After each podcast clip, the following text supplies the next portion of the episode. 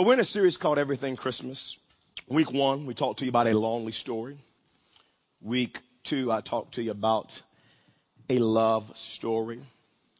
Today, I want to talk to you about a lost story. A lost story. I want to take you to a, a portion of Scripture.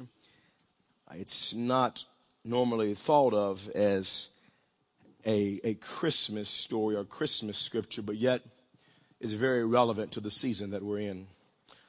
I want us to look at Luke chapter 19 and verse 10. I want to welcome those watching online. Perhaps you're snowed in in one part of the country, and we're glad that you joined us at peopleschurch.tv to worship with us online today.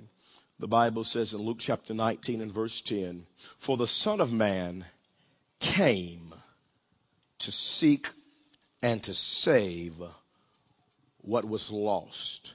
Jesus said that he came to seek and to save the lost. Jesus said that he left heaven and he was born as a baby to, to, to reach and, and to save lost people. That, that's why he came. Listen today, if you're, if you're messed up if you're broken, if you're hurting, if you're lonely, if you're addicted, if you're far from God, you're in the right place today because Jesus didn't come for people who have it all together. Jesus said, I was born on that first Christmas day. I left heaven. I left glory. I left my father's presence. I left a perfect place and was born through a virgin named Mary for messed up people, for broken and jacked up and addicted addicted and lost people. That's why I came. That's what Christmas is all about. He came for people who didn't have it all together.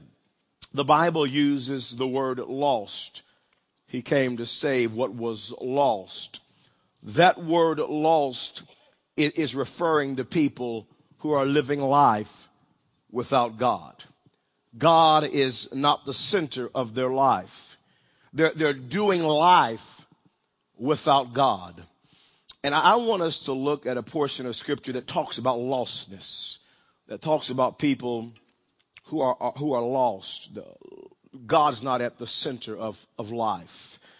Luke chapter 15, I want us to read in verse number one. We're going to unpack this parable for, with our, for our time together. Luke 15 verse 1 says this. Now the tax collector, tax collector, excuse me, and sinners were all gathering around to hear him. That's talking about Jesus. But the Pharisees and the teachers of the law muttered, this man welcomes sinners and eats with them.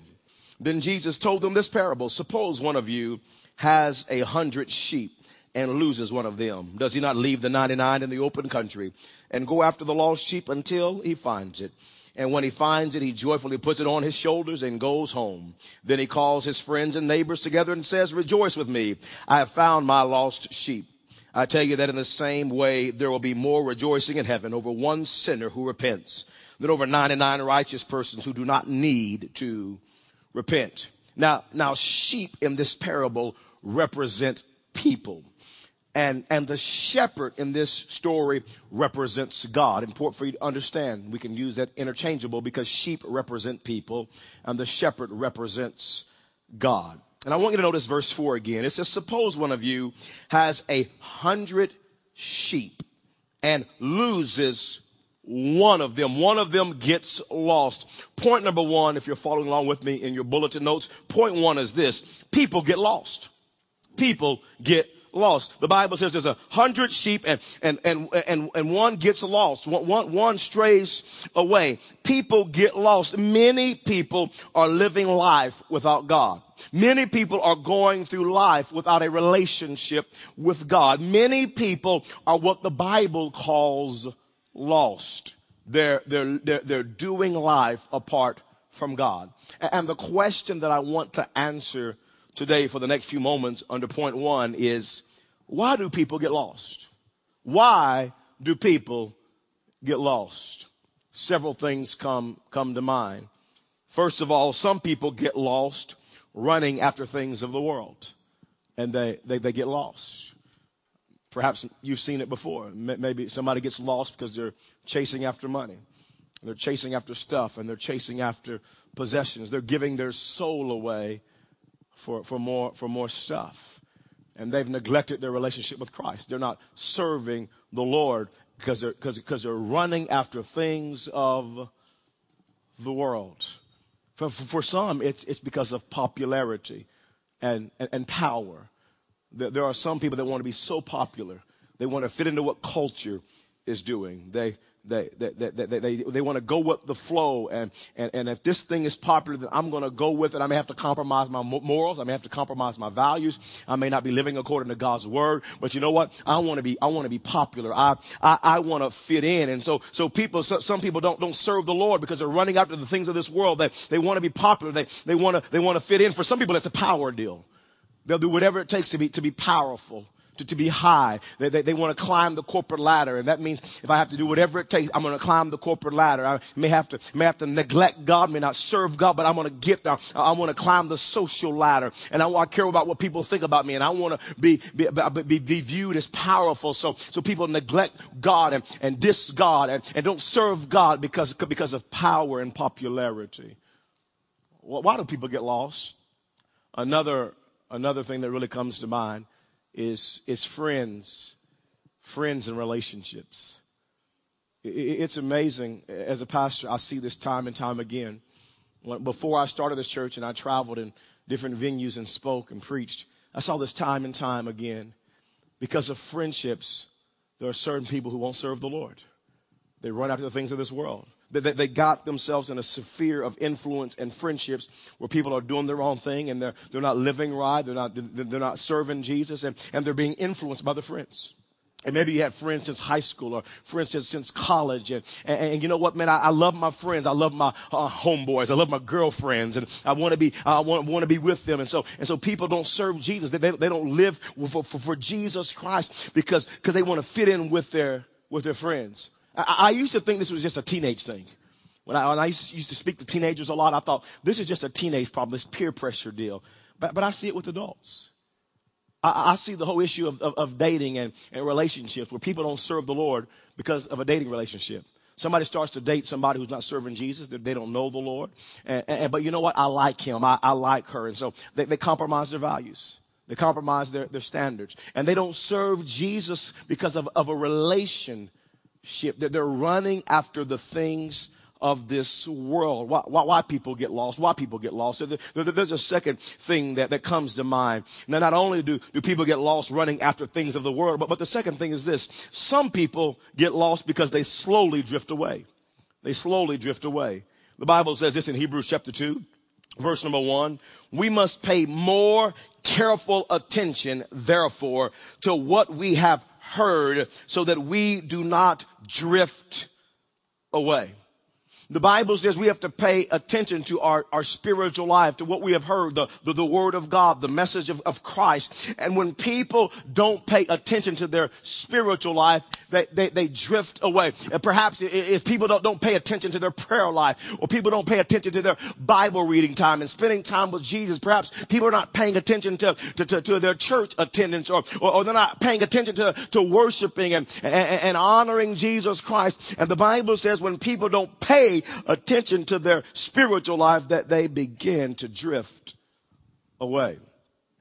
You know, if I wanted to walk to that wall, but I started walking in this direction, just a little bit, you're thinking to yourself, well, Herbert, you can still make it.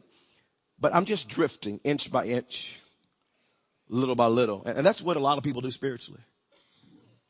In their, in their prayer life, they just, they just drift. In their time with God, they, they just drift. And in church attendance, they just drift. And in worshiping Jesus and serving, they just drift. And can I say, when you just go little by little, it doesn't look like a whole lot when you first get started. But can I tell you, after a few months of that, after a year of that, after five years of that, after a decade of just drifting little by little, can I tell you, a lot of people wake up a decade later and they're lost. And, and they drifted away because listen, people drift away subtly, little by little. But can I tell you that little by little can turn into a whole lot over time? And the Bible says, listen, pay careful attention to your spiritual life. Because if you don't, what happens is inch by inch, little by little, you begin to drift away. And you find yourself in places and situations you never thought you'd be in. There's a third thing that I want you to see. Why, why, do people get lost? Why do people get lost? Number three is this. Some people don't know they're lost. They don't have a clue that, that, that they're, that they're lost. There's a story about a senior citizen driving down the highway. This, this elderly man, he, he was driving down, down the highway and his car phone rings and, and it's his wife.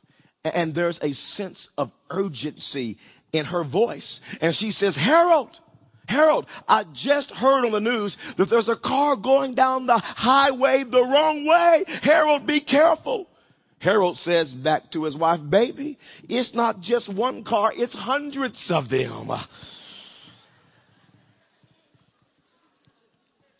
See, Harold was heading in the wrong direction and he didn't even know it.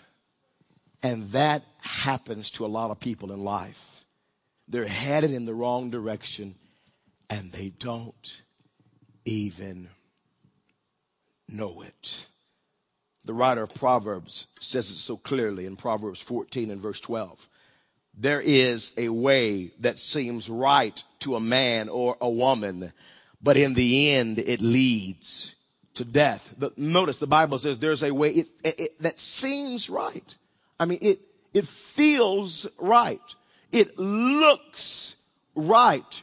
Everybody's doing it. It's popular. That's the way culture is, is flowing. It seems so right. I don't even realize I'm lost. And the Bible says, but in the end, at the end of the journey, at the end of the high, at the end of the thrill, at the end of the fun, in the end, it leads to death.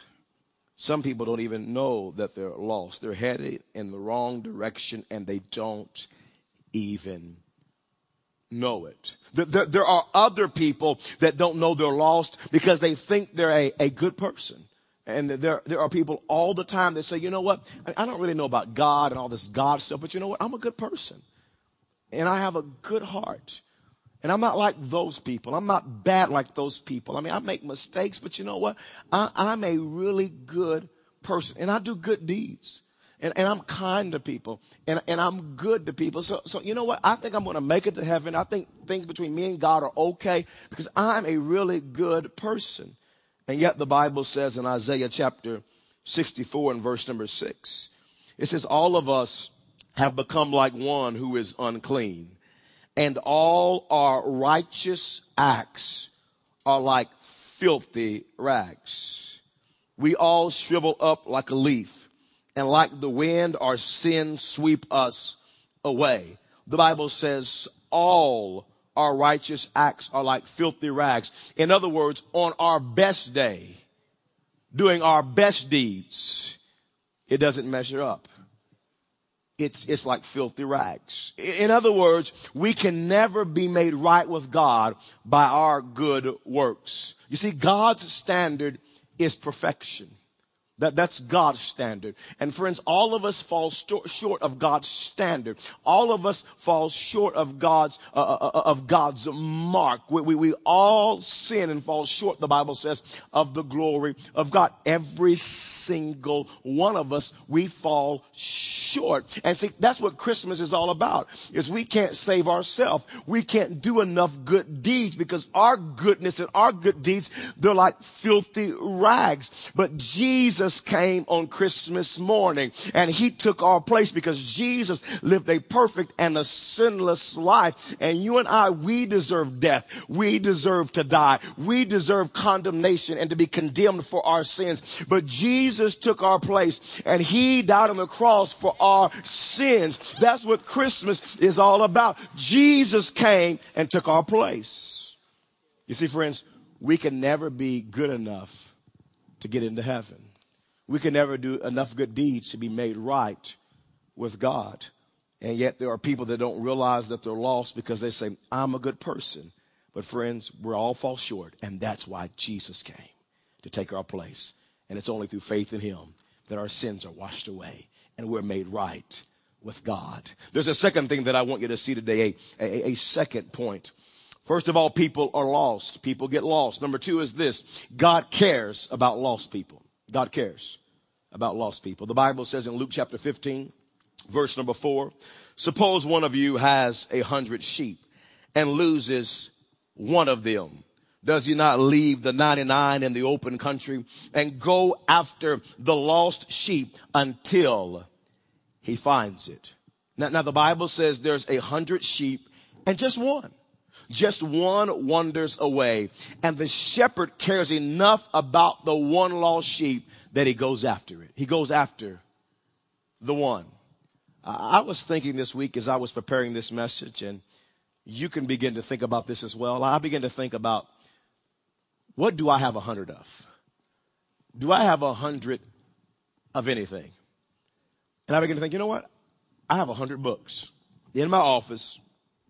I have more than a hundred books in my office. And can I tell you what?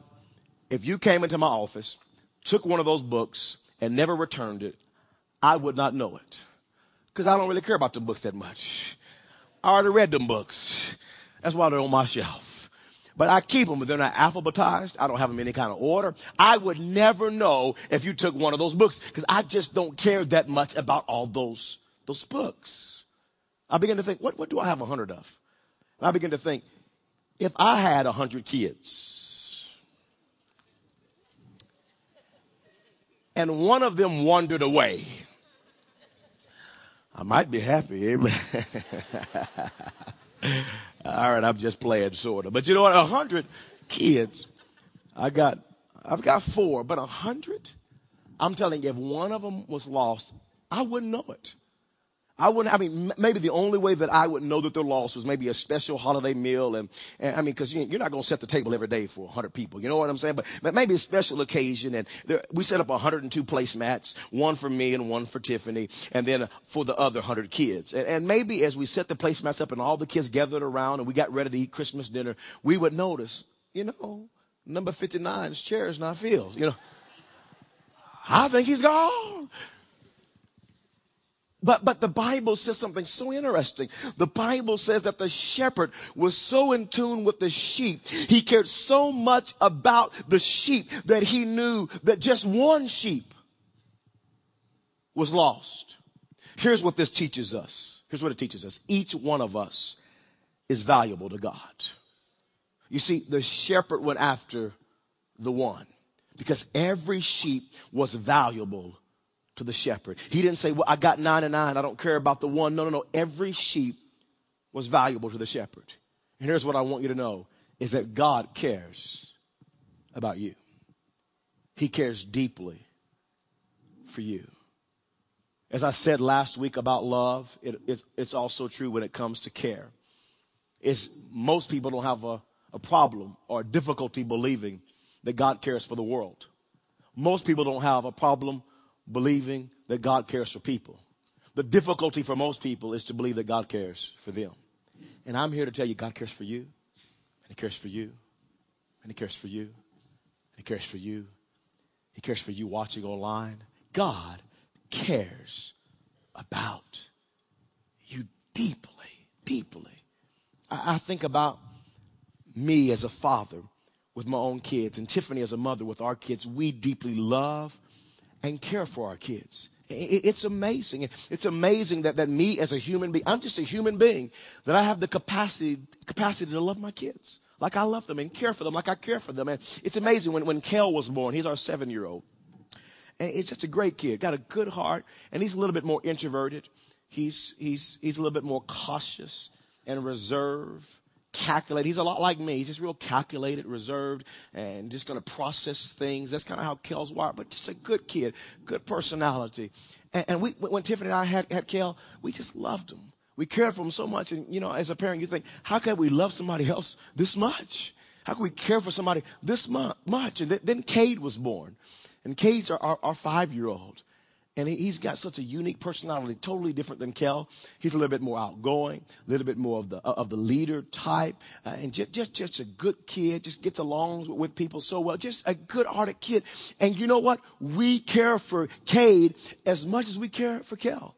I mean, we love those little guys. We care for them so much. And we thought, I mean, how can we love and care for, for, for any more kids like we care for these kids? And yet when Karis was born, she's our four-year-old. Man, we love that little girl. We care for her just as much as her older brothers. And Karis is kind of a spunky personality. She's, she's kind of, we call her little mama sometimes. She's a little bossy girl. She bosses her brothers around and, and little mama, you know. And Karis, she, she's, she, she's a tattletale. Oh, she's going to tell it. Yeah, she's going to tell it. Daddy, Case is in the kitchen opening the cabinets, Daddy.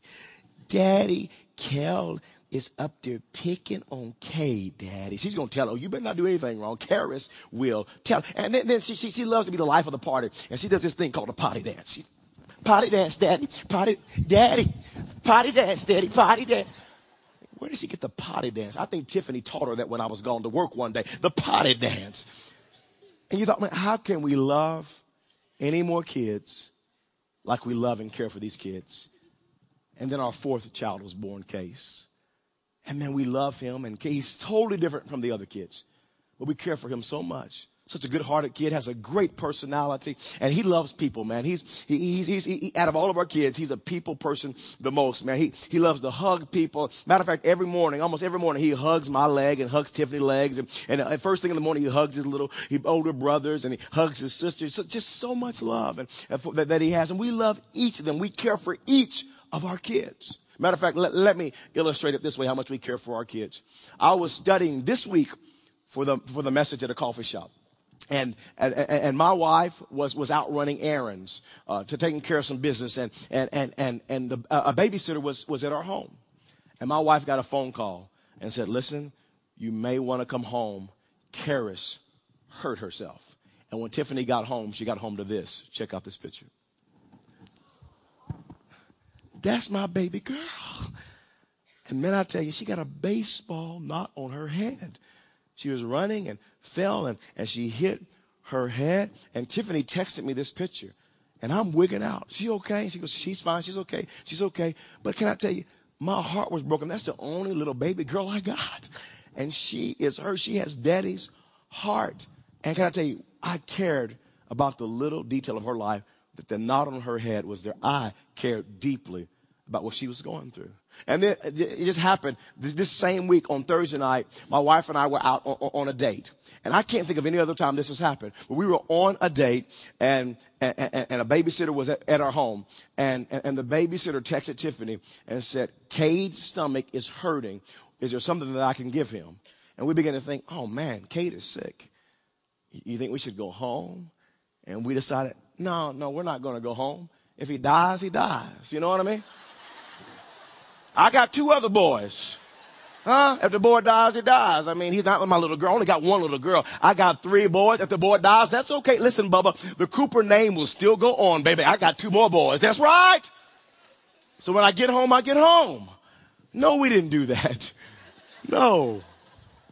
We said our boy's sick. And so we shut down our date early and we got in the car and we drove home because our boy, his tummy was hurting and mom and daddy cared about what he was going through.